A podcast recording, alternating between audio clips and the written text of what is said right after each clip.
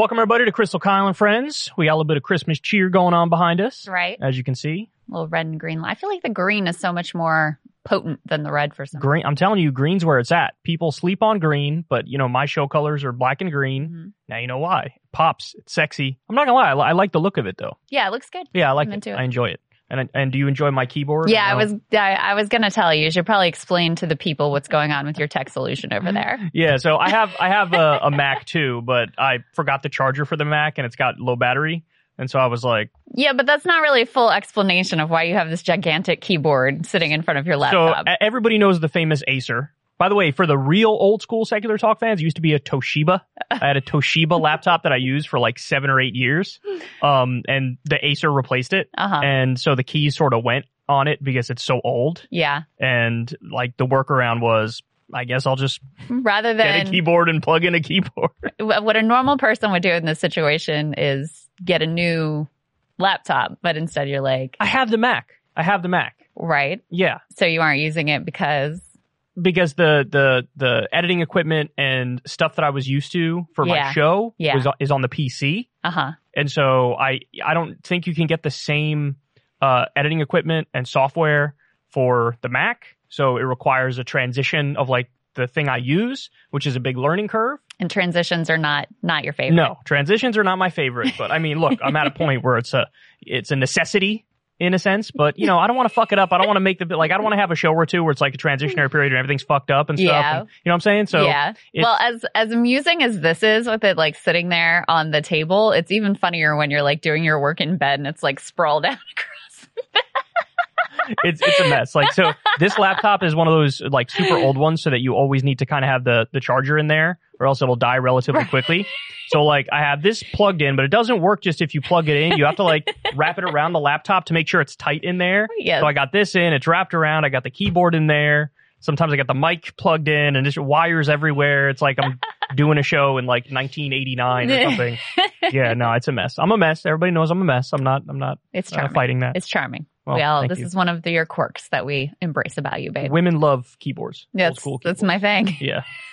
I, it, the sound it makes is cool. Remember that sound, guys? Can it, you guys hear? You know, that? it is I actually. Like I, I, like that I agree sound. that it's more satisfying to type on that kind of yeah, keyboard, though, because you, the... you get more of a click. There's like more movement on the individual keys. Look, so. I'm team. Remember when uh, you used to have the phones with the actual keypads on it? Mm-hmm. I loved that.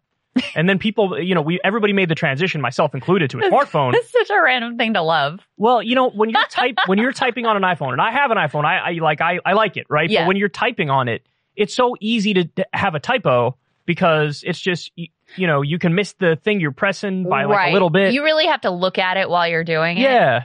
Uh, that's one reason why there were some people who, even as BlackBerry was dying, they were like obsessive about holding on to their, this, yeah. to their BlackBerries mm-hmm. forever because, yeah, they could type. They were like pros at using that particular BlackBerry yep, keyboard yep, yep. that has the individual keys that they didn't have to look at or whatever. So, yeah, I guess yeah. there's a whole community of people like you, babe. I mean, I'm sure there's some company out there trying to bring back like a real keypad with their smartphone. Yeah, but they're going to run up against Apple, which is like a monopoly at this point. So right, you're yeah. done. So Apple, why don't you bring out one with a real keypad? I would I would check it out. I probably wouldn't buy it because I don't like switching phones. I'll have this phone for another decade. Then you'd have to transition. Yeah, I'm not transitioning to this one. It's done. Fuck that. That's a lot of work. I'm not big on the whole like, hey, let's just do this new thing that's going to take fucking forever to learn. Fuck that. Still yeah. was tried and true. Anyway, enough enough bantering. Um, why don't you go ahead and tell us? So we have some serious news to start with. We're going to dive into that, and then we got some more fun stuff for you. Some more playful news. And later. Today we're going to be talking to Matt Binder, a k a one of the victims of Elon Musk's ban spree. Yeah. Yeah. So he's, he's a he's a leftist. He's he's done some good work, and then uh, sort of unintentionally found himself at the center of this national firestorm. Yeah, but I mean, it really does just sort of expose how fraudulent Elon's project was all along. Like, I'm all about free speech. I'm a free speech absolutist. And yeah. It's like, let's ban like twelve different reporters in an instant. Well, this is, I mean, you know, I've sort of like enjoyed some of this stuff with Elon because it's just been very revealing of, of him, of depending on any particular like billionaire or oligarch or any individual in particular to save you and like stand up for your ideology. Like the idea that he was such some great genius or that the meritocracy is a real thing and billionaires really deserve to be billionaires. A lot of things exposed, a lot of people on the right who claim to be free speech absolutists, and then they were just like jumping through a million different mental gymnastics in order to justify what is clearly brazenly anti-free speech behavior. So it's been it's been enjoyable, in my opinion, all the way around. And I just hope he doesn't completely tw- kill Twitter, because I do kind of enjoy Twitter. I love how there's always a rationalization, too, when he does something that's anti-free speech. It's amazing. It was like, well, this is different for reasons. Yeah, but hold on. Anytime somebody on the left would ban somebody, they also had rationalizations. They also had reasons where they'd say, well, because of this and this and this, it's a mitigating factor, and therefore it's actually not free speech. It's not banning or whatever. Yeah. And it's like, no, you're coping in the same way that I've seen others cope when they do banning. Yeah. You know? So anyway. Yeah, there's like like four people who are basically principal. Yeah, that's right. That's about it. That is correct. Yeah. All right. So tell me the uh, serious news first. Okay. So we got new data about uh, life expectancy in America, and it is once again very bad news. So uh, this is from a report in N P R. They say that the average life expectancy for Americans in twenty twenty-one shortened by over seven months in a single year. That's according to new data from the C D C. Um, that decrease follows an already huge decline of one point eight years back in twenty twenty. As a result, the expected lifespan of someone born in the U S is now seventy-six point four years. That's the shortest it has been in nearly two decades. So in its two single years, we erased two decades of gains in terms of life expectancy. The two things they point to as the major contributing factors, um, probably neither one will be a big surprise to you. One was COVID. Um, in twenty twenty-one, we actually saw more deaths from the pandemic, clear, claimed nearly four hundred seventeen thousand lives in that year. That was even more than back in twenty twenty. It was the third leading cause of death for the second consecutive year. The other thing that they point to that had a huge impact here, and they said that the COVID deaths made up about sixty percent of the life expectancy change. The other big contributing factor was deaths from drug overdoses. Those reached over one hundred six thousand in twenty twenty-one.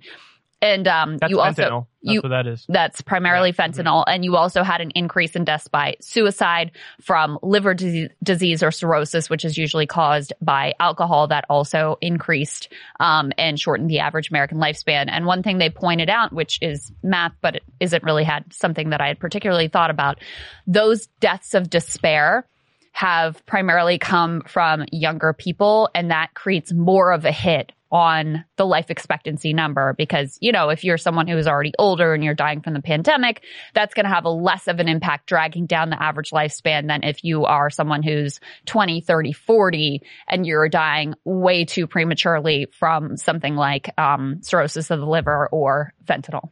Now, I also uh, saw this fact the other day, and I just double checked it to make sure that it's true. It is true. Um, it's not as related to this because the numbers in general are much smaller. But uh, the the number one cause of death for children age not one to nineteen in the U S is guns.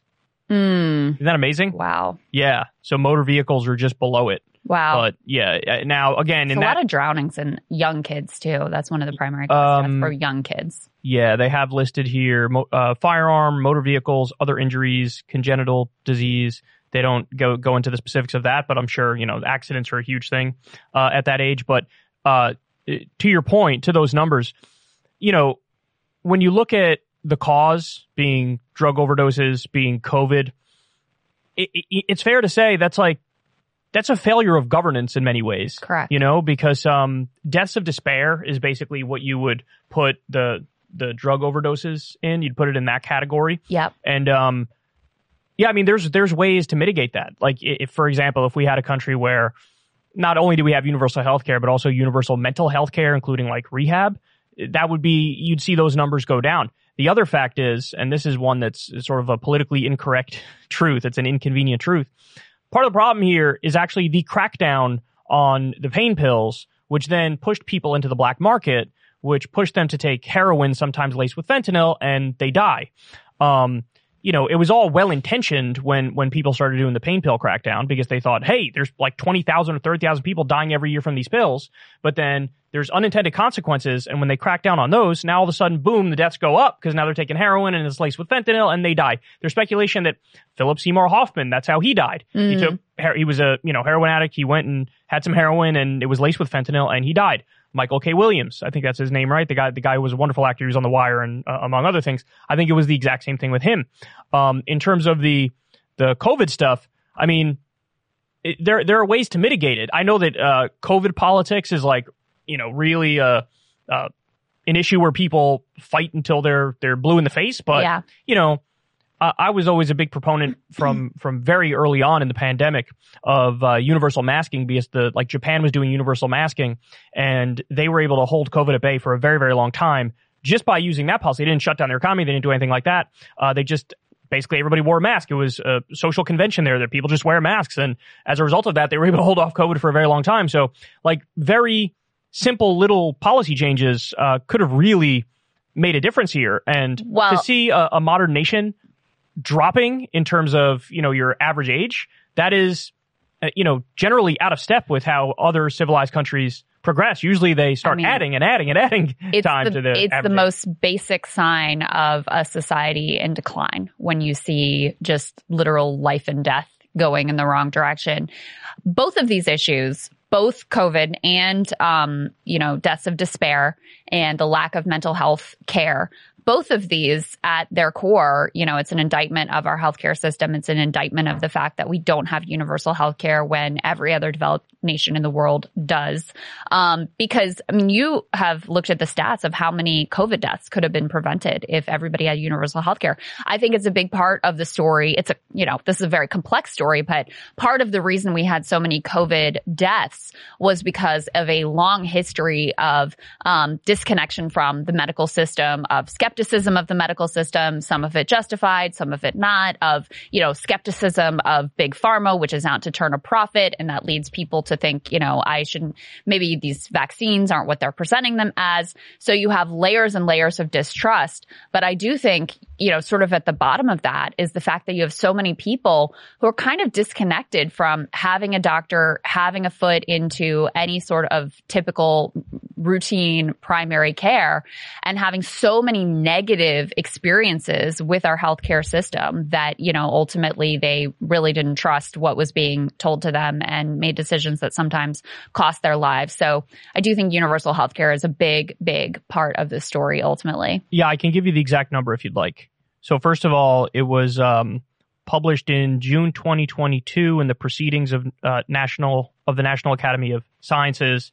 The article I'm looking at here is from Scientific American, and they say three hundred thirty-eight thousand lives could have been saved during COVID if we just had universal health care. Yeah. And look, I mean, think of the the reason why this is. A lot of people, they're uninsured or they're underinsured. And when they get sick, they have a choice to make. Do, you know, do I want to go to the emergency room? And perhaps I'll, you know, I don't have the money. I won't be able to afford it. Uh, they're afraid to do that. And some people try to ride it out and then basically waited until they were so sick they needed to go to the emergency room, right. And then by the time they got there, it was just too late. Right. So, you know, that's the that's the dynamic that's at work here. And um, unfortunately, I don't think people, when we talk about what you just said in this article here, I don't think people put two and two together and they realize that, like, this isn't like some ironclad law of nature that it had to be like this, that right. we have to have that's the average right. age going down. You know, it's like that's actually changeable.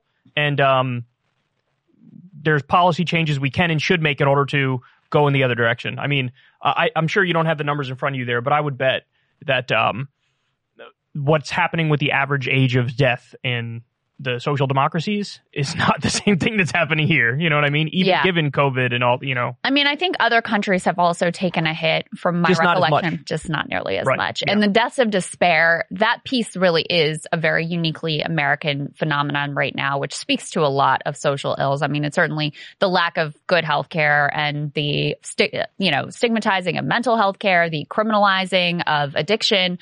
Uh, there's no doubt, like you said, the way that we've gone about trying to fight the opioid addiction crisis has just been completely counterproductive, because predominantly people aren't dying when they are getting their oxy script from the doctor. They're dying once they get cut off and they go to street drugs and they go to the black market. And then, you know, we also have a real stigma around these um, just harm reduction measures. Remember the Biden administration tried to do some like really basic shit about trying to reduce drug overdose oh, I remember this. deaths. And yeah. it was completely, you know, uh, really demonized State by the right. State dejection sites. That's what it was. Yeah. It yeah. was really demonized criminalized by the right. And so, you know, there are some basic mitigation steps. A thing that uh, Doctor Carl Hart always talks about is you should be able to send away whatever you, whatever drug you have. You should be able to get it easily tested to make sure it do- isn't laced with fentanyl.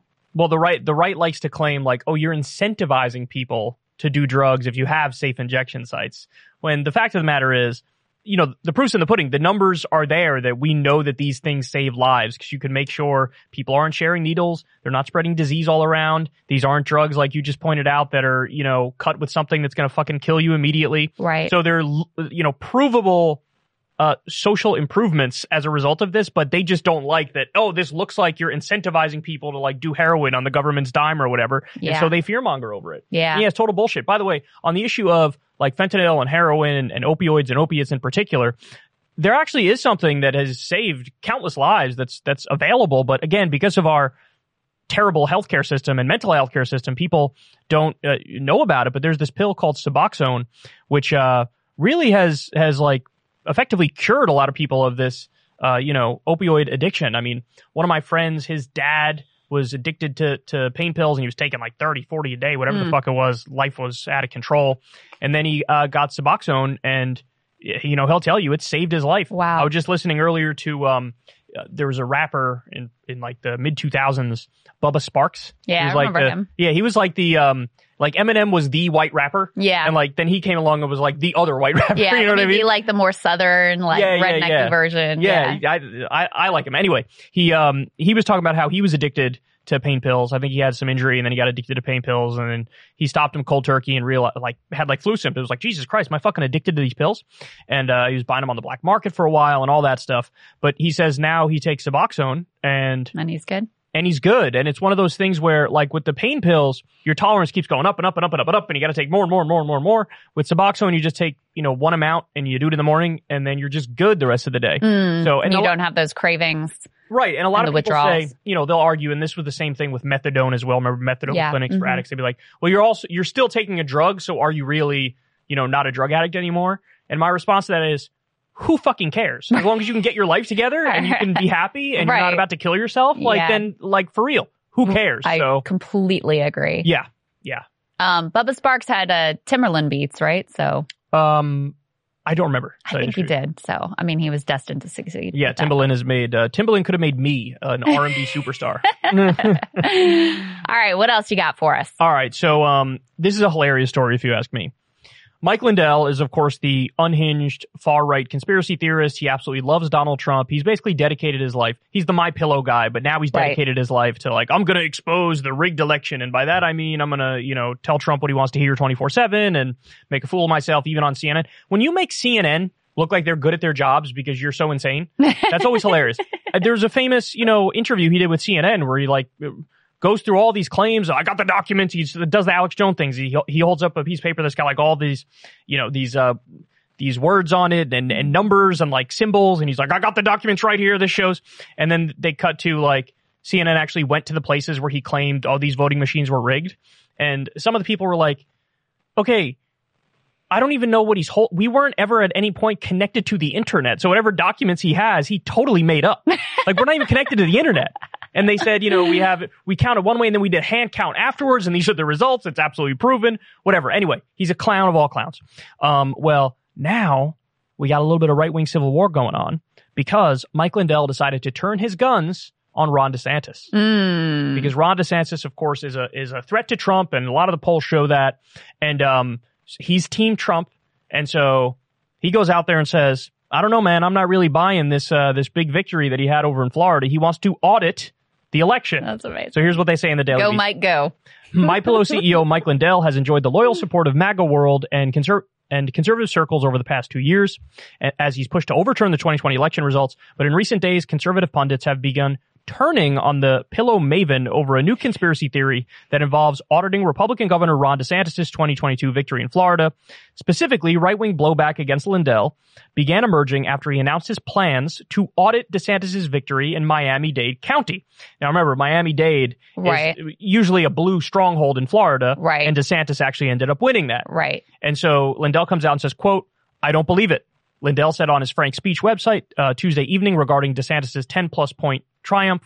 So it's just going to show everybody, just like we always tell you about Democrats, where they stole their elections. I'm going to find out if Dade County, what happened there. And so um, just one more uh, fact I'll give you here real quick. Is he goes on to say, of course, Republicans don't win this county. They've, you know, so this can't be real. Um, and then a bunch of the, uh, you know, right wing influencers, commentators, et cetera, absolutely turn on him. Um, so one person says, this is James Lindsay, who's right wing guy, intellectual dark web type. Um, he posts about like trans issues all like twenty all day long, twenty-four seven. Okay. Like he does the whole like okay groomer bullshit. Mm. Anyway, quote, everything down to the wording of this makes me think that Mike Lindell is a highly patriotic but extremely vulnerable man being used without his realizing it to discredit real election integrity efforts, which is evil and sad if correct. Uh, Tim Pool responded with, quote, LOLOL. Uh, you have Newsmax T V host John Cardillo said Lindell needs to go away.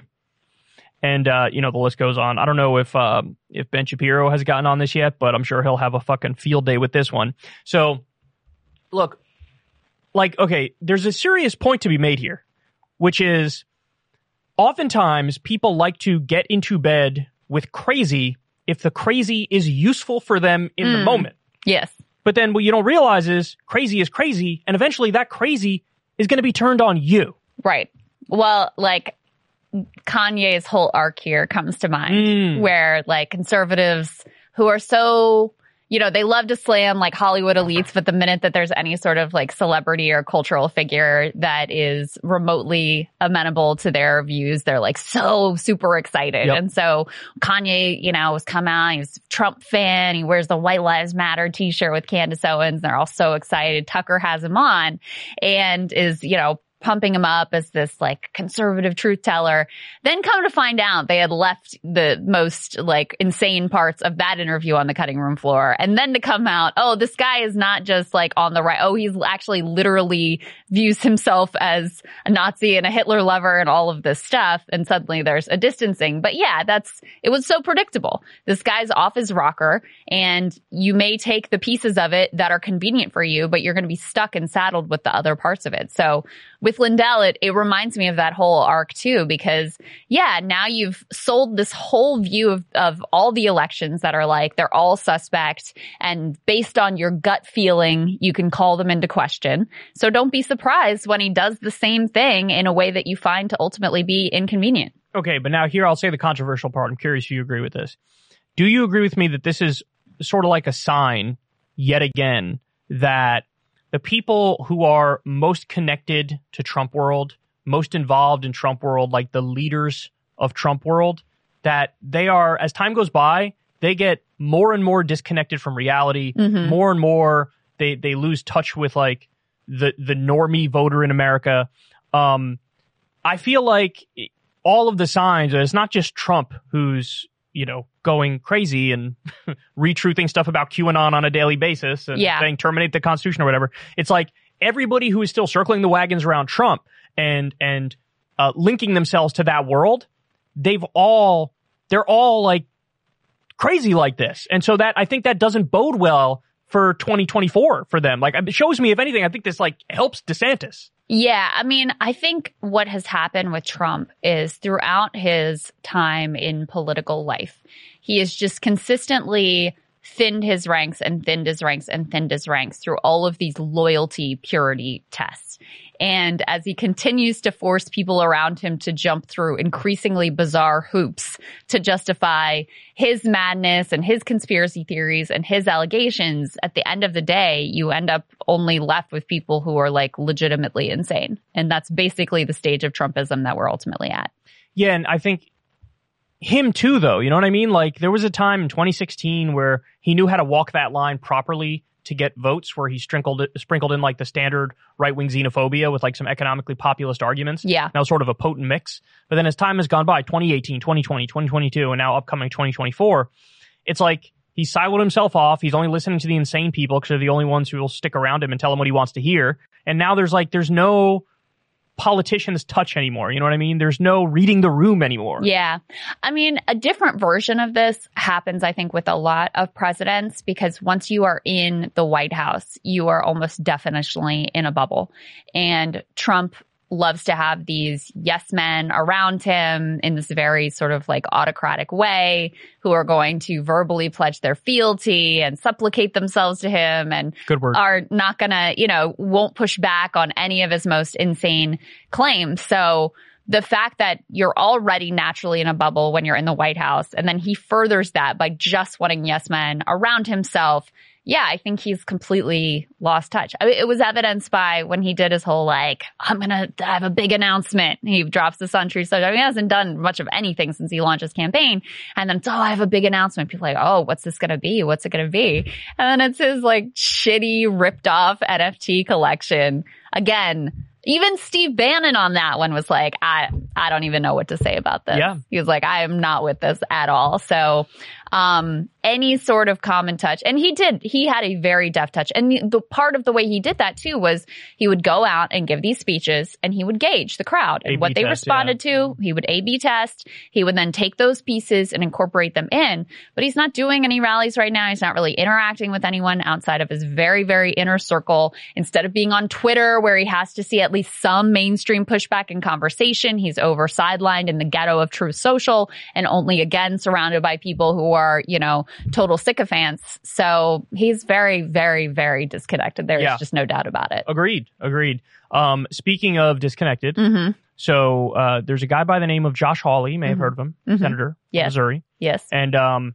he, it is Missouri, right? He's from Missouri. Missouri, okay. yeah. Anyway, so he um, went on Tucker Carlson's show. He's doing his, you know, like, I'm the right-wing populist guy, tap dance. Right, yeah. Uh-huh. Uh, let's watch the video and then I'll react.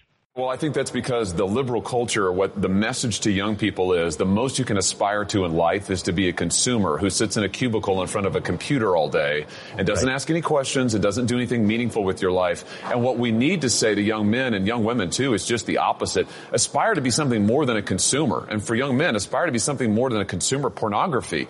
Aspire to actually create something in your life, like create a family, for instance. That is the, the the single greatest act of rebellion, if you like, against the liberal culture that is that is suppressing people's desires, that is suppressing their potential, is to go out and actually engage in real relationships, get married, have a family, have kids, have your own ideas, and be be a responsible member of society. I mean, this is what people are built to do. And, and again, it's what young people want to do. They want to be challenged in this way. So, first of all, uh, like getting married is not counterculture. It's still like most people mainstream still culture. yeah, that's mainstream culture. Now, by the way, that's not like that's not a, a strike against it or anything. That's just describing what is. I don't care about what's counterculture or mainstream culture, or this or that. None of that is relevant to me. Why is that conversation matter at all? You don't think we're rebelling against liberal culture by getting married this year, babe? Uh I don't even know how to answer that. No, we're, we're not rebelling against anybody. We're just doing what we want to do. But that's sort of that's sort of my point. Is yeah. like Shut like shut the fuck up. You're a senator. Why are you talking about this sort of shit? Right. And I think he's doing like a cheap Jordan Peterson impression there. Yeah. You know what I'm saying? Like totally. He saw the rise in popularity of Jordan Peterson. Totally. And Jordan Peterson is definitely better at sophistry than this goon is. And he goes out there and he does his two-bit impression. And it just, it, it's screechy. And I love, did you see what it said on the bottom of the screen? It's, I saw a few things. It said something about like America needs to address its porn addiction. Porn addiction, And yeah. then he had a tweet along with what he said here. Rebel against liberal culture. Quit porn. Start a real relationship, start a family, have your own ideas, and stand up for them. There's actually a lot to say about this clip because um, Tucker and Josh Hawley and others have identified that you have this, um, you do have a, a crisis where you have a lot of like boys and men who feel lost, they feel disaffected, you have the rise of the manosphere. And this is a very like, hot and viral topic online. So they're tapping into that in a way that ends up being very sort of reactionary. And I do think that there is a need for a, a different version of Jordan Peterson-ism that's actually like more beneficial and looks more at society as a whole.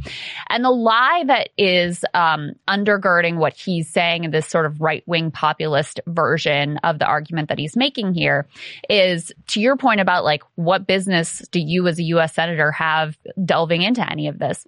None of this is about, hey, as a society, this is how we've made it really difficult for people to be able to succeed where they feel like they can get married. This is why we've made it really difficult for people to have like purpose and meaning in their life, have a job with a like solid wage where they can be able to afford a house. This is how we've made things so unaffordable and made lives so precarious that people are, you know, moving to these, um, to get themselves through. They're moving to, to habits that are, you know, maybe not in their best long-term interest. Instead, the conservative version of that is just to basically push it on the individual and say, you do better. And it's like, no, no, you're a United States senator. You're in a position to push forward policy that would, as a society, make us healthier and enable people to make, uh, to have more choices in their life.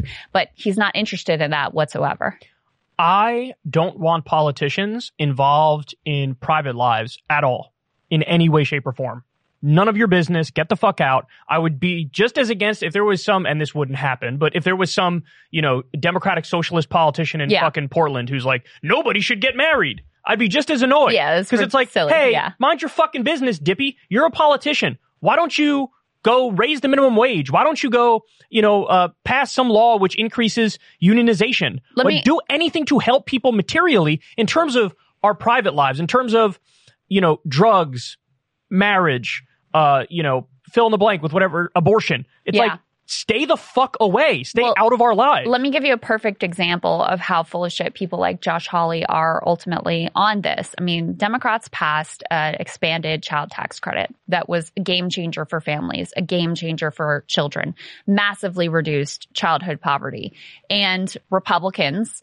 Uh, you know, Democrats let it die and Republicans basically were uh, complicit in killing it, have no interest in partnering with them on something like that. If you really, you know, care about family, if you care about people being able to get married and afford to raise their kids and creating these like wholesome environments, that's a policy position that you could take that would be overwhelmingly beneficial to people versus just like wagging your finger and being like, get off porn and have some babies and get married. Yeah, they're against paid maternity leave, paid paternity leave, paid sick leave, paid vacation time, better uh, overtime rules to increase pay if people work. Over- they're against, he's against all of that shit. Sometimes he virtue signals like he's in favor of it, but fundamentally in terms of his voting record, he's not in favor of it. He was against raising the minimum wage, for example. You know, uh, if he was really uh, all about helping people out economically, support the PRO Act, right? Yeah, because, you know, the, the reality is it's not like millennials and Gen Z just like don't want to settle down or don't want to buy a house. It's that they can't afford to. So, you know, focus on that area. Make it so that people can buy into that, you know, be able to buy that house, be able to have that life that a lot of people do aspire to and are just literally priced down of right now. And I just, and I'm so triggered by this war on porn that they're waging. Yeah. It's just so fucking triggering. Wait, Mike Lee, was he the one that introduced the bill to like ban porn? That would effectively ban porn online. And that triggers me so much because these guys pretend like they're in favor of freedom. And this is like being able to to jack off in the comfort of your own home. And they effectively want to take away the easy ability to do that. And they have the nerve to pretend like they're in favor of freedom. Yeah. And the idea, like, I don't buy that it's some sort of societal scourge. I buy it like, you know, somebody wants to jack off. They boost their serotonin levels for seven minutes, and then they go about their day. Like, maybe there's a tiny percentage of the population that, like, their life is ruined because they can't stop watching porn, you know? But, like, seriously, what percentage are we talking about here? I also, this is also one of those issues that could be a bit of a tell. Like, Kanye West talks about this, too. He's got because issues. he, right. yeah, he has talked about having a porn addiction. So I wonder if it's another one where it's like, you know, the people who are, like, the most virulent, virulently anti-gay, oftentimes it turns out that they're struggling with their own sexuality. Right, yeah. I wonder if there isn't a bit of a tell here as well. Yeah. So look, my final point, I just I can't stand it's it's one thing if it's a non-politician who's giving people like life advice and they're doing like the self-help guru stuff. And it's like you could like it or dislike it, whatever. It's fine. But when you are a politician, I don't want to hear shit from you about how people should live their private lives at all. Yeah. I don't want to hear shit. I don't want you to. This is the roadmap.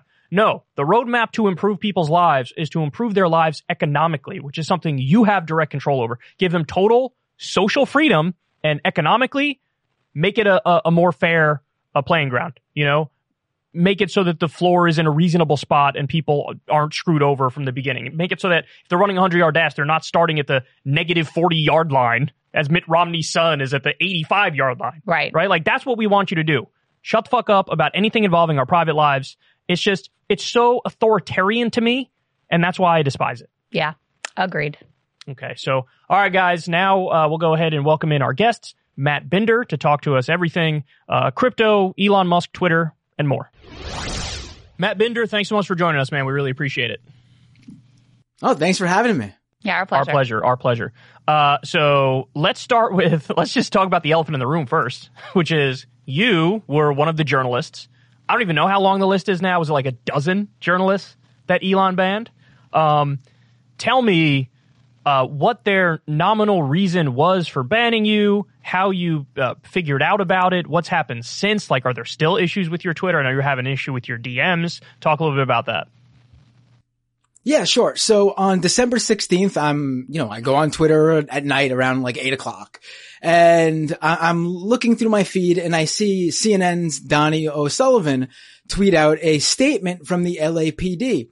And basically this statement is about the incident Elon Musk said happened uh, a day or two prior where apparently, uh, someone who he claims, uh, you know, was tracking him or, or stalking him, accosted his family's vehicle when they were at a gas station. And he used this incident as the reason why he, on December fifteenth, the day earlier, that Wednesday, for the reason that he banned the Elon, uh, Jet, uh, account on Twitter. Now, this is an account that basically tracked the movement of his private jet. It's run by a twenty year old college student named Jack Sweeney, who has a number of other or had a number of other, uh, you know, um, jet trackers on Twitter. Like he was tracking like Bill Gates' jet, for example, and, uh, Jeff Bezos's jet. And, you know, he, he basically used this public data because, you know, if you're, if you're flying, you need to let the F A A know that your, you know, your aircraft is, is in the air. And so this data is out there for anyone, even just like, you know, aviation enthusiasts can go on and, uh, find this information and track the location of all sorts of aircraft. And so, that day, uh, that Wednesday, December fifteenth, he banned the Elon Jet account. He banned basically all of these accounts that track, uh, real-time location data, according to what, you know, Musk's phrasing of it was. And that was another way he, co- he yeah, another phrase he used, assassination coordinates, right? Oh my God. And so, and so, essentially, though, he banned those accounts and Sweeney's own personal account, the twenty-year-old's personal account, and then he rolled out this new policy about, you know, no more location data on Twitter that following Wednesday evening. And he banned those accounts retroactively. Like, like they were banned before the policy rolled out, like very Minority Report-esque. Uh, you know, getting banned for an infraction that you would break that doesn't yet exist. Uh, so, you know, me and a number of other journalists, we, we reported about it. Uh, we, I, I wrote an article about it. I tweeted about it, and so did all those other journalists. So back to that Thursday night, I see Donie O'Sullivan's tweet about the L A P D statement, who at the time basically said they didn't hear from Musk's people. They reached out to him. There was no police report. And, you know, that, that's an interesting update. So I shared Donie O'Sullivan's tweet. And the moment I share it, I notice the tweet's no longer showing up. It's just, he's gone. He got suspended. So I, I took a screenshot of that tweet and I posted it again on Twitter, this time with added context in my own tweet that said, oh, I, you know, I shared this tweet from Donie O'Sullivan and, and shortly after he got suspended. And then I see Ryan Mac from New York Times get suspended and people start tweeting at me like, I think you're going to get suspended. And I, I'm trying to find what the, you know, what the, the, the thing is that unites these accounts that were getting suspended are. Uh, and yeah, people know that I've been hard on Musk. My reporting on Musk has been uh, very critical over the past month or so. Uh, I've been basically on this beat nonstop on both Twitter and, you know, elsewhere. And lo and behold, shortly after, like within minutes of me seeing Donie O'Sullivan and Ryan Mac get suspended, my account was suspended too. So, so in other words, it wasn't like just the Elon Jet account, which according to Musk, and we could have the conversation to whether or not this is quote unquote doxing. Of course, I don't think it is, and I can explain why. But uh, digressing from that, it wasn't just the Elon Jet account that was banned. It was also the uh personal private account of the of the Jack Sweeney who runs Elon Jet. It was also, by the way, the entire Mastodon Twitter account, and the nominal reason there is because Mastodon welcomed Jack Sweeney and the yeah. Elon Jet Tracker to their forum. And then it was like however many, eight journalists, ten, twelve, whatever it was, who simply were I- explaining the story and describing what happened. And as Crystal pointed out to me, in a lot of the articles, maybe they had the link to the Elon Jet account in there, but those links at that time were dead anyway. Yeah. And he decided to ban these people. I mean, there's also one of the more brazen examples was actually um, Taylor Lorenz when she was banned. And they said it was like retroactively applying the policy for an alleged, and by the way, highly disputed um, incident that happened like two years ago where conservatives said she Uh, revealed personal details that led to the doxing of someone. I don't even know the I details of that I think it was the Libs of TikTok thing he was doing. I don't for. think it was, I don't even know. This no? is like an old story from like two years ago. And suddenly right. she gets, she gets banned of this policy is now being retroactively applied like years into the past. But lo and behold, turns out that her very last tweet was asking him for comment on a story that she was writing about that him. also disputed some of the key details he had provided about this alleged stalker incident. And her, the other person who was shared the byline with her on that story also got banned. So there were a lot of signs here that this was less about like any sort of even thread of a justifiable principle being applied across the board and much more about an oligarch being petty and thin-skinned and not liking the direction of journalistic inquiries. Right. I mean, I didn't even know why I got suspended for a while. Like, like when I got suspended, it wasn't, we weren't told why we got suspended. None of the nine journalists who got suspended that night Uh, we're told. So not, nine, nine journalists were suspended that night, December sixteenth. And then the next day, uh, Business Insider reporter, uh, Lynette Lopez, she was suspended, and she's someone who, uh, you know, has been on the Elon Musk beat for years. She did coverage on Tesla that was very critical starting back in like twenty eighteen, and Musk has long not been a fan of hers. And so she got suspended for talking about what was going on. I think they hit her for something doxing wise because she was sharing uh some of her previous reporting that sort of gave some context to the way Elon Musk was currently acting. And then Taylor Lorenz, I think she came out and said it wasn't even the doxing thing she got hit for. She was retroactively suspended for breaking that new policy they rolled out about promoting your social media accounts elsewhere that they later rolled back and like deleted. Yeah, they deleted entirely. But when we, when we were first suspended that night, we didn't know why we got suspended. And then he ran, um, well, the funny thing is before he even rolled out the poll, I was suspended and I, I went on Twitter and I noticed there was like a Twitter Spaces going on, like the, the audio chat feature that they have. And there were a bunch of journalists who weren't suspended talking about what was going on. And technically when you get suspended on Twitter, you're put in this read only mode where you can just see your timeline of people you follow. Like you just see, you know, the tweets and retweets from the people that are, you, you follow on Twitter. You can't tweet though. You can't like, favorite. You can't access your D Ms. You can't see your mentions, things like that. Um, but I was able to see people in this Twitter space. So I opened the Twitter space and I was able to listen to it. And then when I opened it on my phone, I could see the little mic request button. So I hit the mic request button just to see what would happen. I, I assumed it was going to say I was blocked or something. And they were able to accept my mic request. And I was like, hello, can you guys hear me? And the room like exploded in laughter because they could hear me. I was able to join the Twitter space while I was suspended. And I later found out that it was some like glitch related to the old Twitter back when like Periscope, their live video platform, was still a thing, and how Twitter Spaces was built on top of Periscope. So if they banned you just on Twitter and not the Periscope platform they own too, then you weren't banned on Twitter Spaces. um, so, you know, Elon Musk came in. Yeah. So Elon Musk came into that chat later that night to like, I guess, give everyone a statement because the chat really started, the Twitter space chat really started to grow.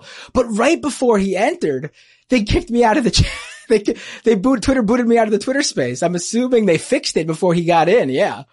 Well, and then right after that, I remember he, was, he took Twitter Spaces down yeah, it entirely. So it totally stopped working you, I for mean, a little. They really, uh, they really owe you. I mean, they should, they should send you a check because you're doing some like bug testing in real time for them, testing their systems, exposing the problems right. with it. So let me. Right, I should check out if I should get my bug bounty. Right there, you go. So um, there's a couple things I wanna, I wanna expound on here. One of them, I want to talk about that policy change that you guys just referenced, the one where like you can't promote other social media out, because like the whole, all like the virtue signaling about like, I'm a free speech absolutist. And then he, he always has these like rationalizations and justifications when he starts banning people. And so I'm not violating the free speech thing. It's just, this is bad for reasons X, Y, and Z.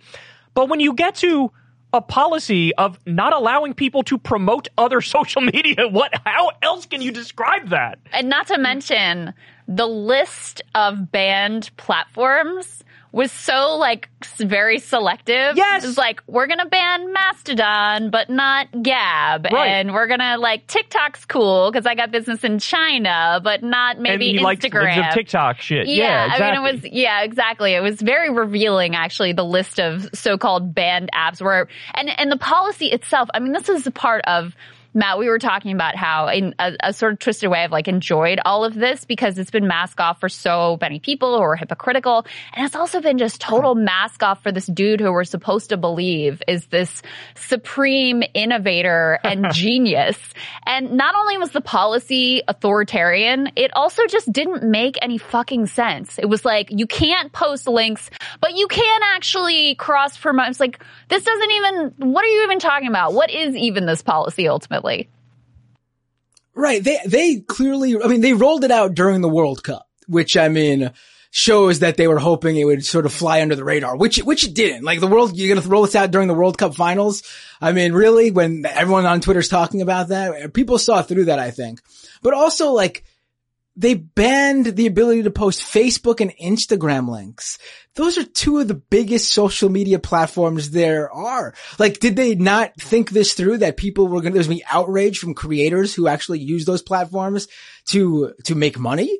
Um, I mean, also, Mark Zuckerberg, if he wanted to be petty back, he could have easily just blocked Twitter links, and that would have screwed over Twitter a lot more than it would have screwed over Facebook and Instagram. It made zero sense. And it is absolutely, it absolutely flies in the face of everything Musk has portrayed himself as. You know, he comes in saying Twitter's going to be a more transparent and fr- free speech place. And it's just clearly not been the case since he's taken over. Yeah. I mean, imagine, we were talking about this when he first rolled out that policy. If if the original iteration of that policy, and he he went from like putting it out there to weakening it to scrapping it all together. But right. if the original iteration was actually implemented, you're talking anywhere from thirty percent to oh. fifty percent of the platform overnight that's well, going to get banned. I mean, that Kyle and I were watching to see what was going to happen next, because it was like, you know, how many people have their links in their bio of wherever else they are, or their link tree that has all of their links? I mean, you're talking about millions upon millions, if that policy is actually applied, of accounts that get banned. And then Elon pops up on Twitter with this sort of cryptic tweet that's like, sorry, guys, I'm not going to make any more major policies. policy decisions without a vote. Okay. And people kind of took that as, okay, he realized this one was really stupid and is not going to work out whatsoever. And then he puts out the poll of whether or not he should step down as head of Twitter. Ultimately, you know, the masses say, hell yes, we're done with you. Please move on. That's right. I wonder what your view of that poll was, because there's a lot of conjecture about, you know, he was in Qatar for the World Cup. He's there with Jared Kushner. There's a lot of potential funders there. We know that there are uh, Saudi and, and I think Qatari investors in uh, Twitter already. We also know that uh, Tesla investors are very unhappy with this whole uh, slew of events. Tesla stock is down like almost sixty percent at this point. So they're like, okay, dude, wrap it up, get back to doing the thing that you're supposed to be doing here. Um, at the same time, you know, maybe he thought he was going to win the poll, and maybe he could thought he was going to be able to turn around and say to the, like to his haters, like, look, the people actually love me. What is your view of, of all of that? The reasons behind the poll? Did he expect to win? Did he expect to lose? And what do you think he's going to do next? Right. I mean, I, I love how his, you know, his fan club loves that he does this whole poll thing, uh, because essentially his polls Are, are, are more like this. Like, he puts out a poll and it's like, uh, should I shoot this dog in the head or in the leg?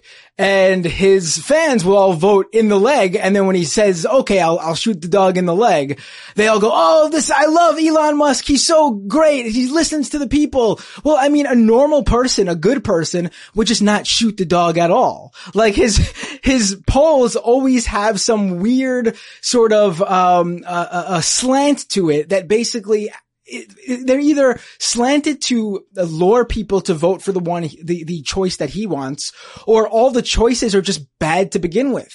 Like going back to how I ended up getting initially unsuspended too.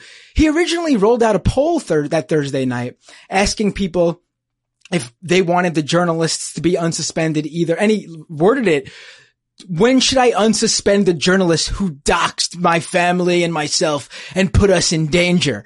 Like, that's a leading question. Uh, but his choices were never, uh, tomorrow, seven, I mean, excuse me, the choices were now, tomorrow, seven days or longer. And people voted now, now won. People wanted us back immediately. He didn't like that. So he found some way to rerun the poll. I think he said, if I recall, he said, oh, I gave you all too many choices. Let's make it simpler. So he reran the poll, and instead of making it an hour long poll, he made it a twenty-four hour long poll. So we would still be suspended for at least a day, regardless of what happened. And the choices were now or in seven days. Well, after twenty-four hours, now won again, but by even a larger percentage than it did previously. So we did end up getting unsuspended, but the, the, uh, the addendum there is we had to delete a tweet to come back. In fact, they didn't tell me that at first. Uh, Ella Irwin, the head of trust and safety at Twitter, uh, reached out to me after I, I inquired. I was like, why did I end up getting suspended? All these other journalists know what tweet they, that got them suspended for. You guys just brought me back. What did I do? They ended up telling me that something happened, a mistake, a glitch. Someone forgot to put me in the system to force me to delete the tweet. So they brought me back without telling me. And then they immediately locked my account once I t- told them. And they're forcing me to delete this tweet now, which is why you can see my account. It's not suspended anymore, but I just can't tweet from it. But yeah, the poll thing that he does is ridiculous. If it doesn't go his way, he blames the bots. If it does go his way, he says the people have spoken. Um, my favorite was when he did the, um, he ju- his most recent poll was on the, uh, that, the, the trillion dollar spending bill that, uh, he wanted people to vote against. Cause, you know, of course, for some reason, Elon Musk thinks his poll has power over what the U S government, you know, what Congress decides to do. But he ran a poll, uh, should they pass this bill or should they not? And he immediately said, uh, bots incoming, thinking that it was going to be a mass, like, yes, voting against him, like the other previous polls went, but they didn't. Like, it shows that the polls are legit. He just thinks when it doesn't go his way, there must be, you know, it's rigged. Something went wrong. Rigged on his own polls. He owns the polls. It's his Twitter. Right. Yeah. The whole very, very Trumpian. Stop the steal vibe. That's all very there. Trumpian. So, uh, oh, go ahead. Uh, I was just going to ask where the story is right now. What tweet were you? Are you supposed to delete? Are you going to delete that tweet? What's going to happen now for you and your personal account? Right. So the tweet that I have to delete was a tweet pointing out that, um, you know, within the Twitter files discourse, uh, you know, every, he's been, uh, releasing these Twitter file documents to journalists like Matt Taibbi, uh, and Barry Weiss. And I know, uh, maybe I should put journalists in quotes because the, the whole situation of them taking these files and basically framing them exactly how Elon Musk wants them to, even though when they actually post the screenshots of what these documents actually say, they nine times out of ten say the exact opposite of what Taibbi and Weiss and the others who've been covering this are framing it as. But, you know, within the Twitter files discourse, I noticed that when in October twenty twenty, when Twitter was blocking the sharing of that New York Post Hunter Biden story, uh, they were blocking the link to that on their platform. And that's something that was dumb of them to do. It was obviously wrong of them to do. It's something that Twitter actually reversed course, uh, fairly quickly within hours of doing that in October, that one day in October twenty twenty. And the Twitter files show there was intense debate back, uh, you know, behind the scenes at Twitter, uh, over, you know, should we do this? No, we shouldn't. There was a real, like, debate and internal discussion about this. Uh, I simply wanted to show that what they did in October twenty twenty that Elon Musk wants us to know was bad, blocking this New York Post link. He was doing to links to the Elon Jet, uh, you know, tracker on other platforms. Like if you tried to post a link to its Instagram or Facebook account, it would block it in the same exact way. Same two error messages, same exact wording on both. Same system they were using to block them. So I literally just wanted to point that out. So I, I framed it with that co- context in my tweet. And I added two screenshots, one of the error message you received in October twenty twenty when you tried to post the New York Post link, and one when you tried to post the Instagram handle of the uh, Elon Jet account. And because in one of those screenshots, you can see the handle to the Elon Jet Instagram account. That's essentially what got me suspended from Twitter. It wasn't even a link. There was nothing you could click. It was a screenshot of a handle. Wow. So, so let's get to, I want to get to the to the core of the question here, because I feel like this is the most important point to make, and everybody sort of skirts around it and doesn't address it. Um, so now, by the way, the incident that happened, which Musk claims, hey, this is because uh, because of the Elon Jet tracker. There's now reporting that, number one, the incident happened a full day later after a flight. And number two, it happened nowhere near the airport. Also, like, his bodyguard is involved. So in other words, all the, the evidence at this current moment indicates this has nothing to do at all with the Elon tracker. Yeah. But so let, let me ask, and I'm curious what you think about this too.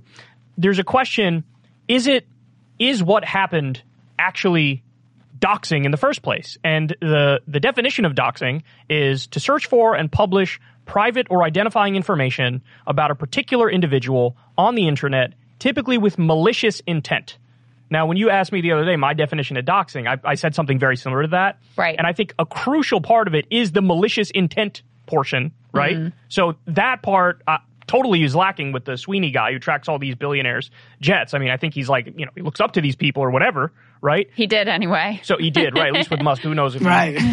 um, and then the other thing is... Um, This, I mean, flight data is public. And so with no malicious intent and with the fact that this is uh, technically public data, even if somebody claims I don't think it should be public data, the fact that it is public data and there's no malicious intent strikes me that even if you believe in a rule against quote unquote doxing, which I'd be open to that. You know, I think that's fair. I think it's fair to have a conversation about laws around doxing, not just stuff on social media, because that, you know, I think that might be a fair exception To, to free speech, because in many instances it does lead to direct threats and whatever. But I don't think this meets that definition. What do you think, Matt? What do you think, Crystal? Go ahead, Matt. Yeah, I, I completely agree that it doesn't meet the definition. I mean, uh, for all the reasons you said, um, ob- obviously it's newsworthy and noteworthy too to find out. Like, to me, the main purpose of the Elon tracker, I mean, obviously if he's going somewhere, uh, interesting, like people were able to track him going to the World Cup finals. Sure, I think that's noteworthy, uh, the specific location, but in the aggregate, the main purpose, especially for Elon Musk, isn't so much exactly to and from locations as to where his jet goes. It is how often and how far he takes his private jet. Because essentially, this is a guy whose entire claim to fame, his entire success story, is mostly built around Tesla, a supposedly green, environmentally friendly company. And Musk is sort of portrayed as this great environmental hero who's going to save the earth and the human race from climate catastrophe. And when you look at just how much this guy basically doesn't put his own money where his mouth is when it comes to his own personal life, the amount of pollution, the amount of emissions this guy puts out there from his constant flying back and forth, uh, even short distances that he could easily just take in a more, you know, a, a greener, uh, uh, you know, uh, transportation. Uh, this guy is just flying all over the place. I believe that trip to the World Cup, just one way from the U S to Qatar, his private plane, Uh, from what I read, put out the same amount of emissions that you or I would put out commuting to work every single day for nineteen years. I mean, the whole, like the whole aura, the whole story of Elon Musk is just built on lie after lie after lie. Um, I mean, even Twitter, when we see what he's doing here. Um, you know, to your question with, uh, doxing even more, more specifically, I mean, the jet too. We're not posting his personal address. We're not even posting his exact coordinates. The tracker could only track the jet. And these vehicles, these jet aircrafts, never leave these public airports. It's not like you drive it to your, you know, it's like you park your jet in your driveway when you get home. No one will ever know where you go once you leave the airport. If you've ever tried to find someone and meet up with someone at an airport, when they're trying to actually meet with you and they're telling you to meet somewhere, you know how hard that is. Imagine trying to find someone at an airport. You would need to know exactly the terminals, all that stuff, where they're going to, where their car is parked. It's not possible. And to what you said too, you know, the police came out and said that after looking into this incident, we think it's highly doubtful. I mean, they didn't, they flat out are saying, like, we don't even think it's possible, that plausible, that the, uh, the guy was tracking the Elon jet to, uh, you know, to find that car. Second of all, there was another report that came out, uh, the one that Taylor Lorenz, uh, co-wrote, co-authored, where they found the guy who essentially is in that video that Musk said was the stalker. And the guy essentially, he's a little bit, you know, a little bit mentally unstable, but he wasn't even, he doesn't even care about Musk.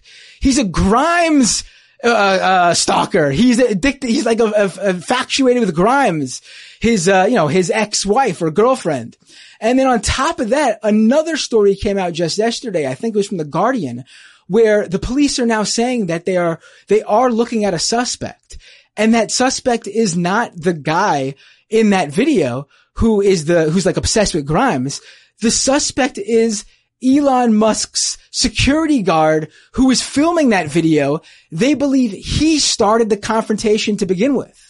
So this whole story is just like, every new piece of evidence that comes out just unravels it to show that the whole reasoning for this location-based policy, for the banning of Elon Musk, for this whole uh, you know, news cycle about arguing over doxing, it just was all bunk to begin with. It just sits on the same sort of Uh, throne of lies, you know, it's the holiday season, gotta use an elf quote, um, sits on the same throne of lies that Musk's entire career has sat on.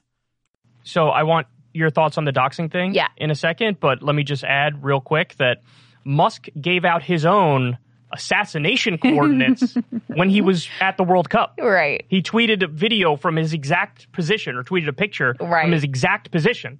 Yeah, I, I enjoyed that, because after all of this, his very, you know, hand-wringing and angst-filled discourse about his safety and protecting his location, he then tweets out these pictures of him at the World Cup, doxing himself, revealing his own assassination coordinates. I mean, I agree with you guys. I agree with Elon Musk's original view of this whole situation when he initially tweeted, and this is why this was such a big deal to begin with, when he first was taking over the platform, he tweeted about this very account and said, "My commitment to free speech is so total and absolute that that even extends to this Elon Jet account." But you know what? Even if you were to get, grant them, which I don't agree with, but even if you granted them that this is doxing and could be legitimately banned under some terms of service, that does not even come close to justifying all the journalists, the entire platform of Mastodon, any links to Mastodon, all of that. I mean, and I just haven't seen the people who were trying to defend them, uh, to defend Musk in this policy. It seemed like they just wanted to completely ignore that any of that piece ultimately right. happened. Yeah, they would be like, this is doxing. And so on that alone, like, shut it's your brain off, it's done. That means you get rid of a Washington Post reporter, a New York Times reporter, an Intercept reporter, C N N a National reporter, yeah. a C N N. Like, what the fuck are we really talking about here? And by the way, they, so one of their talking points was, actually, this isn't public data, because Musk had this thing called a P I A, I believe. Mm-hmm. it, it's supposed to be like, this actually allows... Makes pub- it private. Public jets to be private for safety reasons. So actually, he did have this. Now, by the way, there's counter-reporting. There was a Bellingcat, Bellingcat reporter who looked into that and said, that's actually not true at all, because if he had this P I A protection thing, then he would, you know, then... I wouldn't have been able to find his flight data so easy, and I was able to find it very easily. So he either right. has it and doesn't use it, or doesn't have it, or whatever. Listen. But to your point, even if he did have it, uh, even if he had that protection, then, okay, maybe there's a conversation to be had about just the Elon Jet account. But the Jack Sweeney account, the Mastodon account, all the journalists who are just literally reporting facts about the situation, there's no way you can justify banning them. Listen, Sagar made this point on Breaking Points, and I'm going to steal it because it was a good one. If his privacy is of such paramount importance, he can always fly commercial. That information is private. So if this is really important to him, he can feel free to fly commercial. No problem.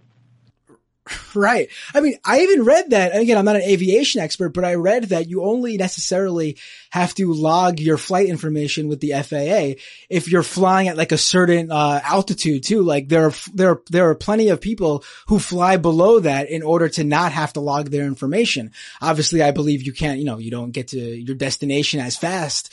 Um, but he could, there's many things he can do to obscure this.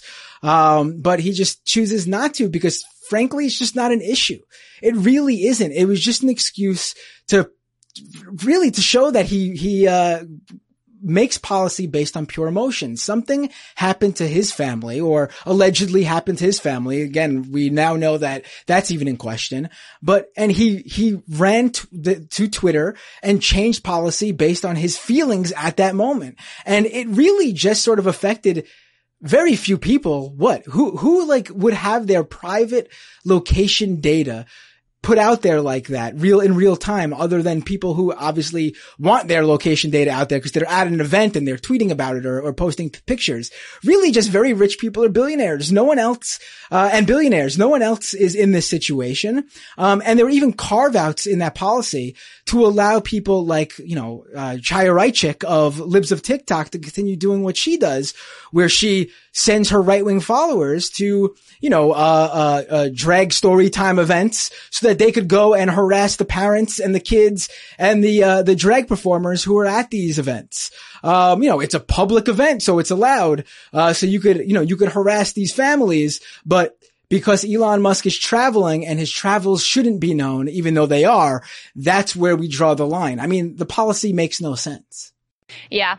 Completely agree. Um, Matt, I know you've been doing a lot of reporting, too, on another uh, former oligarch who just had his mask ripped off, which is Sam Bankman-Fried, and the way his whole crypto empire uh, completely crumbled in a pile of billions of dollars of criminality and an illegal political influence scheme.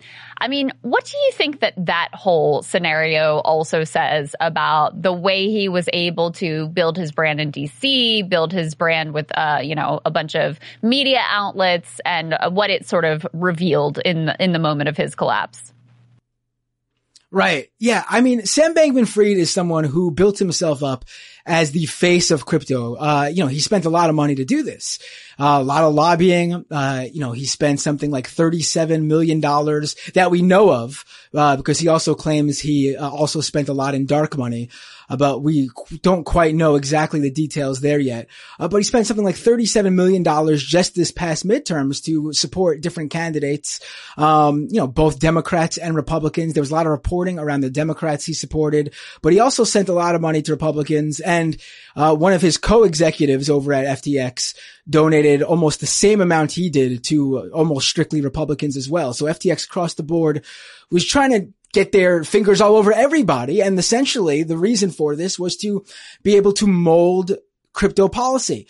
You know, crypto has basically risen since twenty twenty-one to the mainstream. It's been around for, geez, about thirteen, fourteen years uh, almost now. And it's mainly been a investment vehicle for people who got in early, who got lucky, essentially played the lotto and struck it rich, or very wealthy people who are able to buy in at big numbers. So it matters when their large holdings they spent a lot of money on go up. Uh, every other person, especially those who bought since crypto went mainstream in twenty twenty-one, has basically been left holding the bag. Everyone who bought, for example, Bitcoin in twenty twenty-one is basically in the red. They have the Bitcoin is now trading well below levels it traded at twenty twenty-one. Again, this is when crypto really went mainstream. This is when your mom, dad, grandma, grandpa, uncle, whoever who isn't tech savvy, knows nothing about this stuff. That's when they asked you about it. And that's when they decided, oh, I'll invest some money in it because they saw a number going up and they were told constantly that number is going to continue to go up. And they're all at a loss now. And the people who, you know, who win this game are again, these V Cs who've invested in crypto, these other rich crypto people. And the game is basically rigged from the very start, much like the, the, you know, the, uh, the old financial system. But the sad thing here is that crypto was built up and sold to people as something brand new. It was going to replace the old financial system and it was going to be the great equalizer. Everyone was going to get rich and make money. Their quotes, their phrases, you know, they would constantly say, uh, Uh, we're all going to make it. Uh, you know, don't, don't tell people, you know, if, if you're not buying in, you're going to be a big loser. It was their constant like sloganing too. Um, you know, even major crypto exchanges, uh, crypto dot com, the, the famous Super Bowl commercial, the infamous Super Bowl commercial now, uh, fortune favors the brave. I mean, basically, you're a wimp if you don't buy in. You know, if you bought in, you're also uh, at a loss too. And so Sam Bankman-Fried is an example of a guy who tried to make himself the face of crypto. He was successful. And then a few people uh, at CoinDesk and a great crypto investigator, independent journalist, uh, Mike Bergersberg, it's a, it's an anonymous, you know, it's a pen name. Um, but, you know, they looked into this and they found that Alameda Research, F T X's hedge fund, was basically insolvent. And once this news broke, it started a whole avalanche where Binance, one of their competitors and the leading uh, crypto exchange, ended up selling off all of their F T T tokens, which was F T X's own crypto token. And once that started to happen, people started to worry about the liquidity over at F T X directly as well. So then F T X's customers started to sell off, uh, started to withdraw their funds. And I think it was within like something like forty-eight or seventy-two hours, billions and billions of dollars were just taken out of F T X, which eventually led to them filing for bankruptcy, which eventually led to a, a, a hacker or someone whom we still don't know stealing millions and millions of dollars from F T X the same day they went bankrupt. Um, you have a new C E O over at F T X who was the guy who was hired to clean up Enron, saying F T X is the worst he's ever seen, which means it's even worse than Enron. Um, millions, uh, billions of dollars, I should say, in customer funds were basically funneled from F T X, where they thought it was just safely being stored, to Alameda, where it ended up being, you know, basically squandered on risky investments. And there are countless people who are out money here, and all these V Cs, all these people in the tech and finance space, all these politicians too, who were, you know, eating up the S B F uh, Kool-Aid, they all built up this guy as the next big thing, this crypto kingpin, when it turned out he's a, he's a fraudster who might even be, be, you know, a, a bigger, uh, you know, a bigger criminal than uh, Bernie Madoff. Yeah.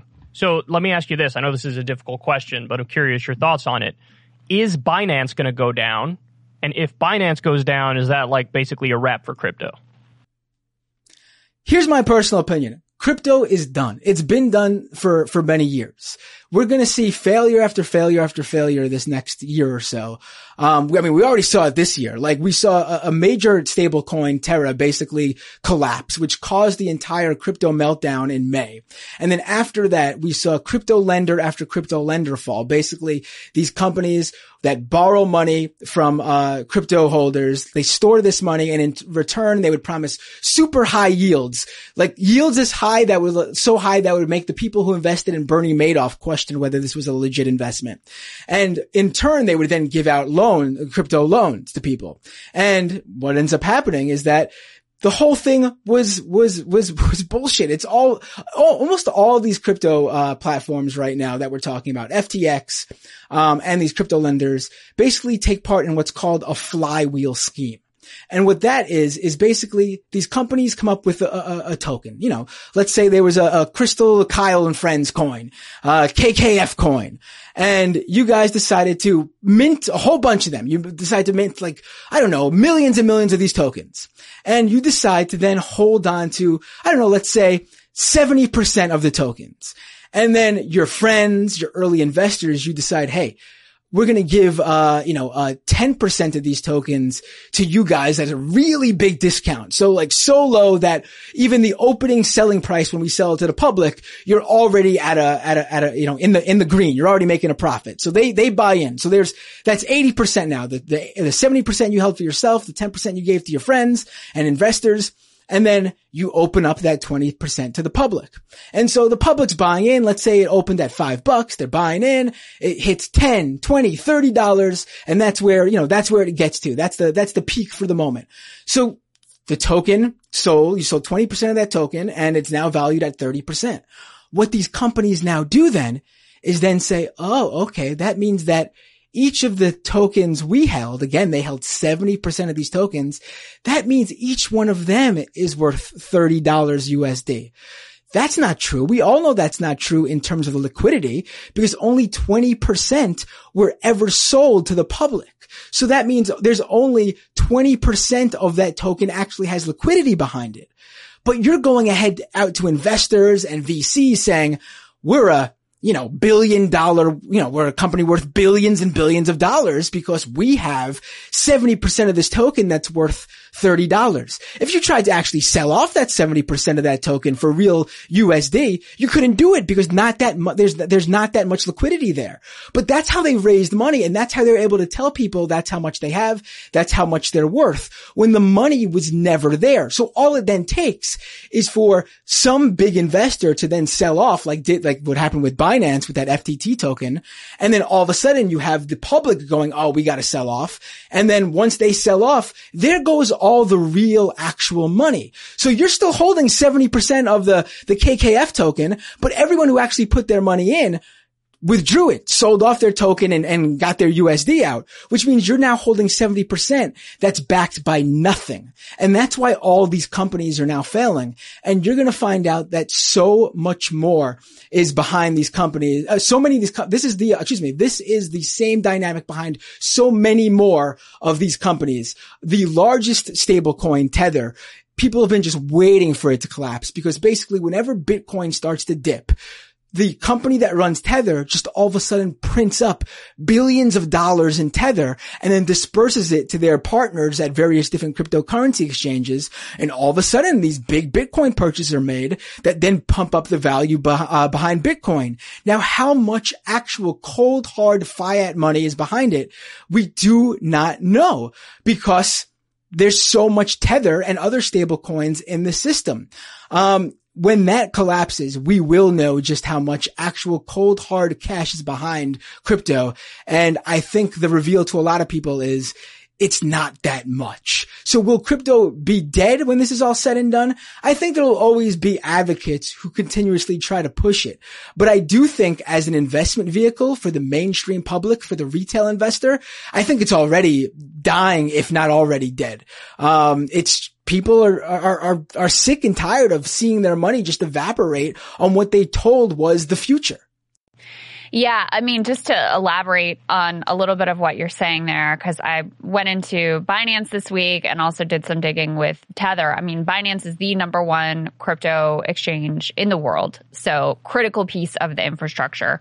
Um, The dude who runs it, C Z, says you can't even really call it a company. It's not actually based anywhere. People don't, there's no transparency around like who owns it. There's no board of directors or traditional shareholder structure.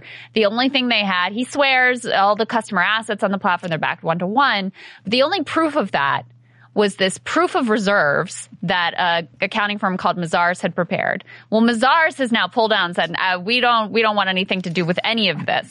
Um, C Z got pressed in a C N B C inv- interview of like, okay, well, if the reserves are all there, why not do an audit with a big four firm to reassure everyone that the reserves are there? And he gave this whole line about like, well, well, they, they don't actually know how to audit crypto firms. And the host hits him back with, well, they audited this other exchange, Coinbase. Deloitte audited them, so what's the problem? And he had nothing to say in response. So basically, you're supposed to take the word of this one dude for the fact that they're all on the up and up. And that's before you get to Tether. There was an interesting thing that came out about Tether, too, where Sam Bankman-Fried, C Z, and some other big players in the crypto space, they're all in this group chat that's called like, it's called Wire something fraud. Really sketchy. Wire it's, fraud. No, this is a different, oh, different one. one. It's called like, it's called like mar- market coordination or something like that, which again sounds just I like was, brazenly illegal. Manipulation, actually. Yeah, for real. Oh my God. So, um, we commit crimes here. Right, exactly. So Sam Bankman-Fried and Alameda had made some sort of a two hundred fifty thousand dollars transaction regarding Tether as Sam Bankman-Fried's house of cards is completely falling apart. Now, in the world of crypto where there's billions changing hands, fake billions often cases changing hands all, all over the place all the time, two hundred fifty thousand dollars is chump change. And yet C Z and these other dudes in this exchange are freaking out about this piddling two hundred fifty thousand dollars trade regarding Tether and accusing, uh, directly accusing Sam Bankman-Fried of trying to kill Tether and sort of like retribution for his whole empire ultimately collapsing, which raised a lot of eyebrows because it was, if it was like, oh, is Tether so fragile that a potentially two hundred fifty thousand dollars transaction could send the whole thing crumbling? And as important as Binance is to all of this infrastructure, Tether, as this is like the stable coin that at this point undergirds everything. If Tether falls apart, my understanding is the gig really is up for uh, almost this entire space. Right. Yeah. It's, it's, it's. All, it's like, it's like they built this entire industry on toothpicks and then just printed out photos of steel beams to like put in front of the toothpicks for people.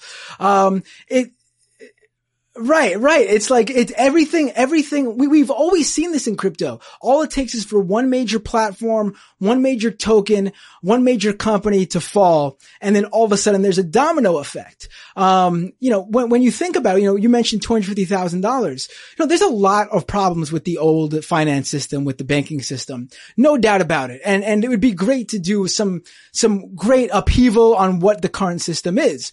But when we're talking two hundred fifty thousand dollars, Um, if you have two hundred fifty thousand dollars in your bank, and by the way, if you, uh, were thinking of, you were shopping around for a bank to leave your money with, you probably wouldn't shop with a, you know, you wouldn't leave your money with a bank that insists it's not really a company. I mean, that's just bizarre. Um, but if you put two hundred fifty thousand dollars with a bank, you're federally insured up to that amount of money. two hundred fifty thousand dollars is safe no matter what happens to that bank, that bank. They could go under and that money, you'll get that money back. With crypto, there are no regulations, no safety nets, um, you know, no insurance policies. You lose that money if it's a dollar, if it's two hundred fifty thousand dollars, if it's more. And some of these companies even faked the fact that they were backed. I think Voyager was one that claimed that they were actually, uh, because they personally banked with a bank, that that bank would cover their customers, which is ludicrous on its face. But they advertised it that way to their customers. And of course, when they went bankrupt, that was not the case. Those people were not covered. They're still missing out on their money. Um, crypto is going to uh, have a very hard twenty twenty-three. If you thought twenty twenty-two was bad for crypto, uh, you haven't seen anything yet, especially when you consider that uh S B F is now uh has been arrested. He's been extradited to the United States just last night. Um his uh two high exec up executives at F T X and Alameda, um one his ex-girlfriend Caroline Ellison, of uh, the C E O of Alameda, she has pled guilty to a plethora of charges uh relating to fraud, and in addition she's going to cooperate in the case against uh Sam Bankman-Fried. Now, if Sam Bankman-Fried is really screwed, I would assure you he has something up his sleeves that will probably help him, I don't think cut a great deal, but maybe get a, a number of years shaved off, because he, without a doubt, as the head of one of the major, or one of the, formerly one of the major crypto exchanges, has information about Tether, Binance, and a number of other major, excuse me, major crypto, uh, you know, uh, uh, companies that basically helped prop up this entire uh industry. And if he really wants to uh screw with them, he easily could. We we know, people have known for so long that what Tether has been saying about being backed one-to-one is an absolute lie, because they just print up billions of dollars almost seemingly overnight, and there's no influx of capital that is known about.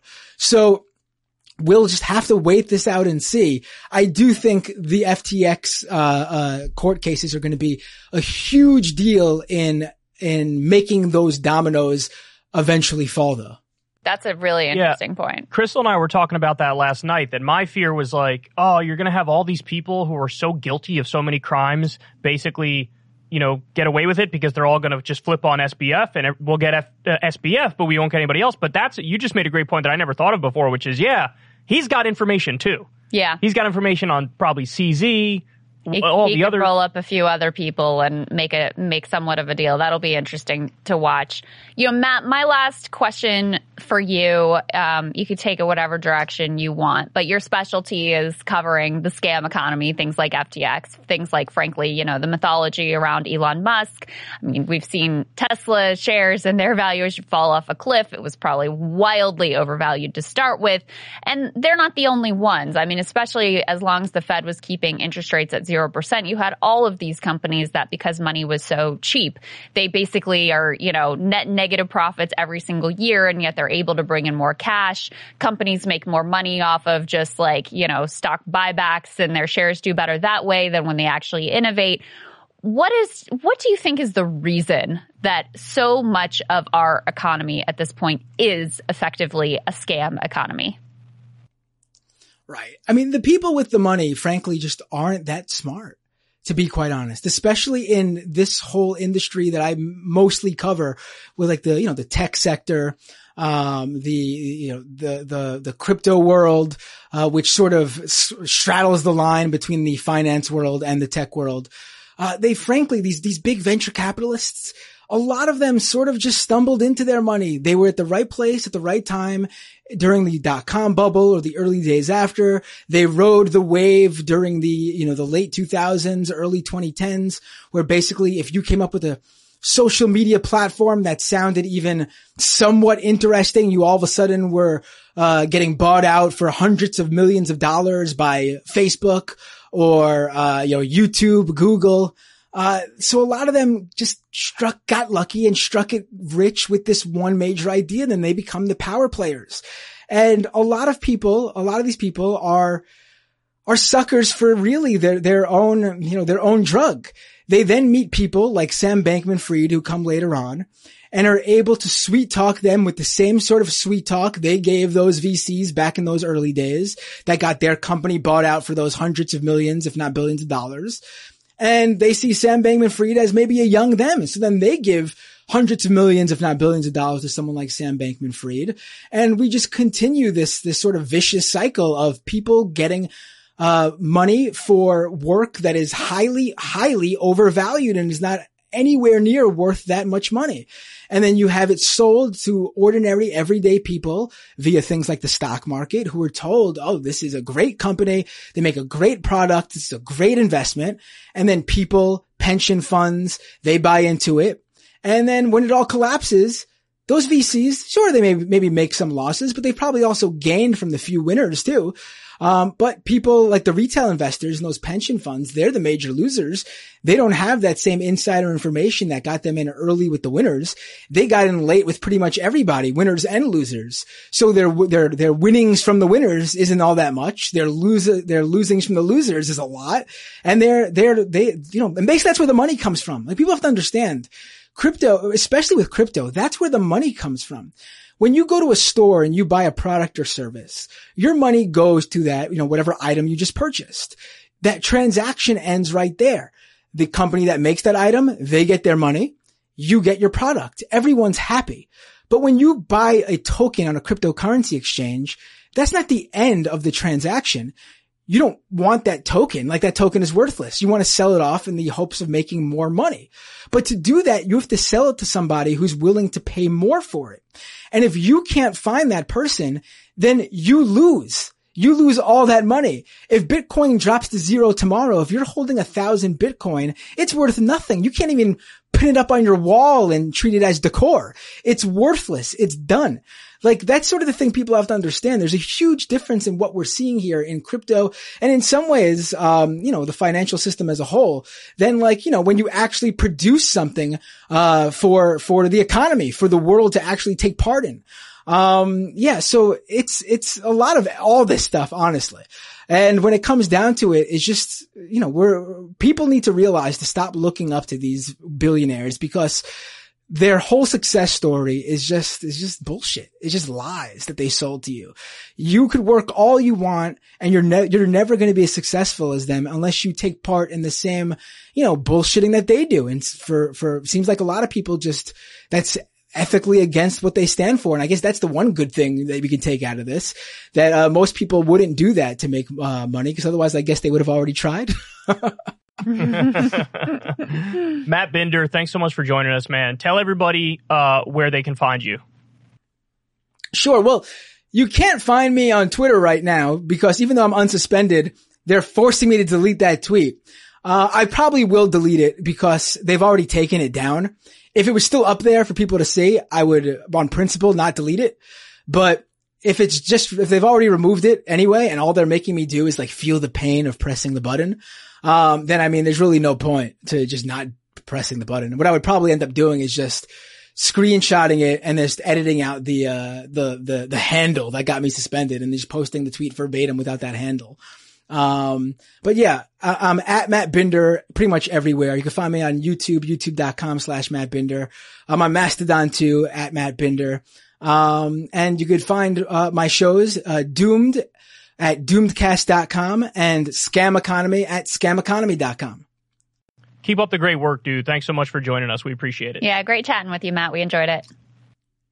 Thanks for having me.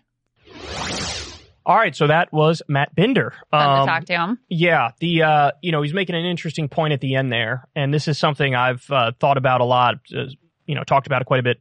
I think there's more evidence that we live in an anti-meritocracy than a meritocracy. Yeah, because uh, it, it like a lot of the people who make it to the top are like the most shameless.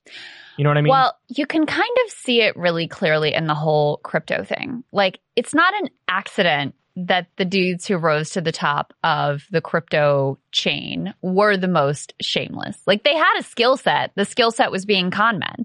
And, you know, the, the rest of the economy is not as much of a scam as crypto is, but it has a lot of scammy elements to it.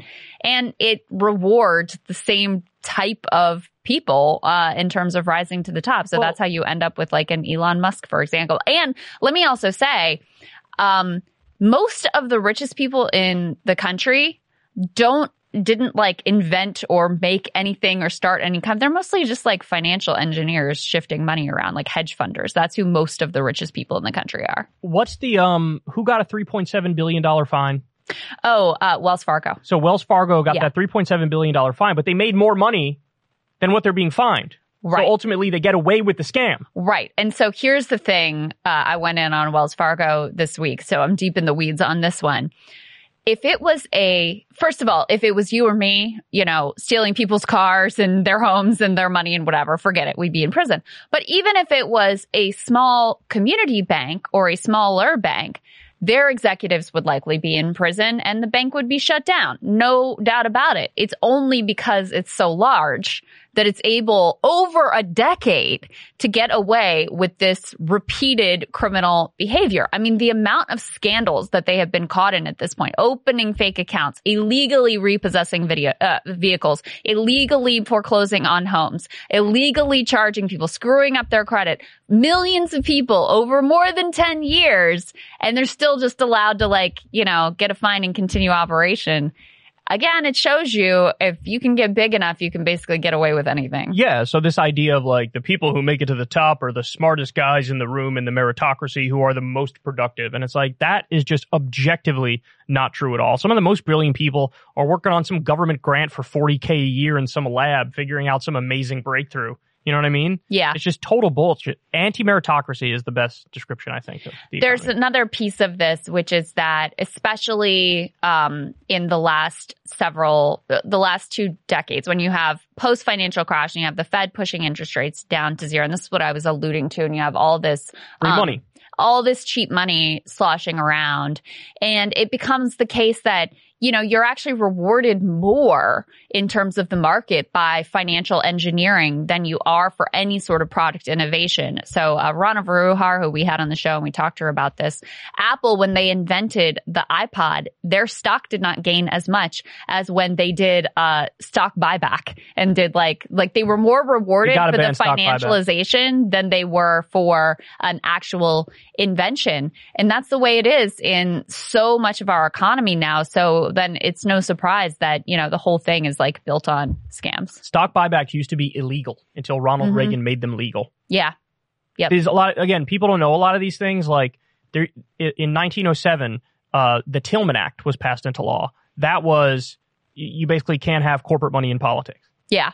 Like, there are kind of simple solutions that would fix a lot of these problems, yeah. but, you know, nobody talks about it. Well, and here's the other, here's another corporate example for you. So uh, the major airlines now, they don't make the bulk of their profit from flying planes. That's good. They make the that's, bulk of their good. profit from basically running a hedge fund.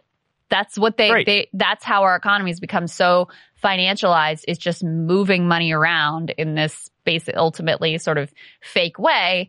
And like I said, I mean, crypto is the most extreme example of that, because at least the airlines do actually fly people and they do have something that they're doing. Whereas crypto is literally just, just like Matt said, you and I could say we're, we're minting, K K F coin. We're minting K K F coin now. And if we are totally shameless con artists and convince people that it's worth something and get enough people to buy in and hire Kim Kardashian or whoever to be the spokesperson and put up an ad that says fortune favors the brave, buy K K F coin or whatever, then you can invent this whole thing out of absolutely nothing and run your Ponzi scheme and and try to get out with your cash, with real cash that you stole from those people under you before the whole thing collapses. Yes. Uh, crypto does not act as a hedge against inflation.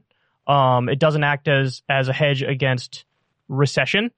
Um, and these were some of the core promises of it, that it's sort of like a stable thing that's outside of fiat currency. And if it can't even deliver on those basic promises, and now that there's like five trillion of them, yeah, it's like, what are we really doing here? What well, is this? What's the, going on? The whole idea wasn't we're going to create this speculative investment. It was, it's, oh, it's going to be a currency. You're going to be able to use it to buy things. But it's not used as a currency in the overwhelming majority of cases. All it is is just a pure speculative bet based on literally nothing. That's all it's come down to. Amazing. All right, guys. There you have it. Uh, we love you. Thanks for listening. As always, you could support the show on Substack, Crystal Kyle and Friends, if you pay five dollars a month. You get the video of all the interviews and you get it a day early. You could also sign up for free on Substack, and then you get the audio version of the podcast, which drops a day later. Um, thank you so much for supporting us. We don't do any advertisements. We've never talked to any corporations or any shit like that. We try to keep it as pure as possible, and you guys make that possible. So thanks so much. And is this the... Are we going to have another... Yeah, we're going to do one next week. Okay, but when's... Christmas, the twenty-fifth. Christmas is... I do the math on that. Are we having a show before the next Christmas? Before or... the new year, you mean? No, before Christmas. Oh, before Christmas? No. No. Not before So Christmas. Then, in that case, Merry, Merry Christmas, Merry guys. Christmas, everybody. It was all that mental work just to say Merry Christmas, everybody. And happy holidays, and happy Kwanzaa, and happy... Happy everything. Falafel Day, and whatever the fuck you believe. Love you to death, and we'll talk to you next time. Peace.